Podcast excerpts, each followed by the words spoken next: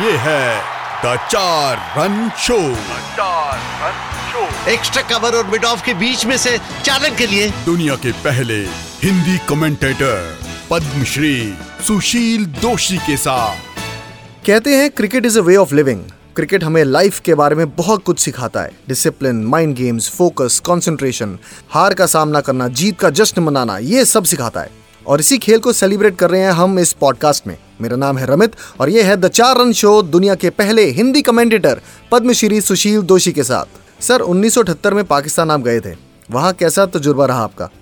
पाकिस्तान जैसे गए थे, मैं 2 बार पाकिस्तान गया, 1978 में गया, 1982 में भी गया, दोनों दफ़े। जब पहली बार श्रृंखला शुरू हुई फिर से आज़ादी के बाद 1978 में भी गया, तब LBW दे ही नहीं रहे थे। मतलब वो अंपायर से कह रहे थे भाई मरना है क्या, हम दे ही नहीं सकते हैं हम LBW। तो भारतीय स्पिनर्स का वहाँ सफाया हो गया था उस समय। और मुझे याद है कि ज़िया उल हक जो एक पार्टी उन्होंने दी थी, मैं भी मौजूद था उसमें। तब एक वो कह रहे थे समारोह में कि हमारे पास गावस्कर और विश्वनाथ जैसे अगर बैट्समैन हो जाएं तो हम विश्व चैम्पियन हो जाएंगे।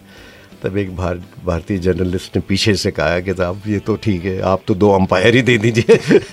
बस ज़ोर से तो नहीं बोला, लेकिन एक पीछे पीछे अचानक हंसी की एक फुहार उठी और सभी लोग चुप हो गए, क्या हुआ उन्हें पता नहीं चला क्या। लेकिन वो एक बड़ा मज़ा किया, एक किस्सा था। और दूसरी मुझे याद है कि 1982 में पाकिस्तान जब गए थे, तब हम मैं और नरोत्तम पुरी कमेंट्री कर रहे थे उस मैच में। और तब कुछ लोगों ने पिच खोद दी थी वहाँ पे पाकिस्तान भारत के ख़िलाफ़, मतलब नारे लगाते हुए। और पाकिस्तान में भी चलता था, तो वो नारे लगा रहे थे, पिच खोद दी थी, आंसू गैस छूटने लगी। और तब खिलाड़ियों को तो सुरक्षा के आगोश में लिया गया, लेकिन कमेंटेटर तो हम 2 अकेले अलग ही पड़ गए थे। लेकिन हमें कहा गया कि आप कमेंट्री जारी रखें, थोड़ा पॉलिटिकल एडवांटेज भी हो सकता है।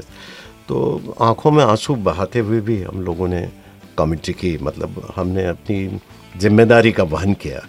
वो हादसा आज भी रोंगटे खड़े कर देता।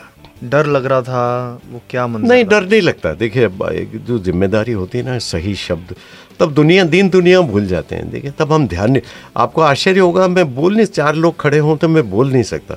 जब तक माइक्रोफोन नहीं आता है मैं बोल ही नहीं पाता हूँ। संकोची स्वभाव का हूँ शुरू से, बचपन से। और लोगों को विश्वास नहीं होता है कि ये बंदा कमेंट्री कर रहा है। तो जब जिम्मेदारी आती है तो फिर 100% उसकी तरफ।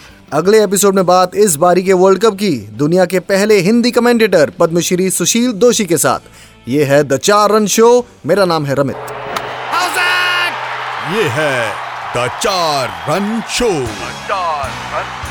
एक्स्ट्रा कवर और मिड ऑफ के बीच में से चालन के लिए दुनिया के पहले हिंदी कमेंटेटर पद्मश्री सुशील दोषी के साथ।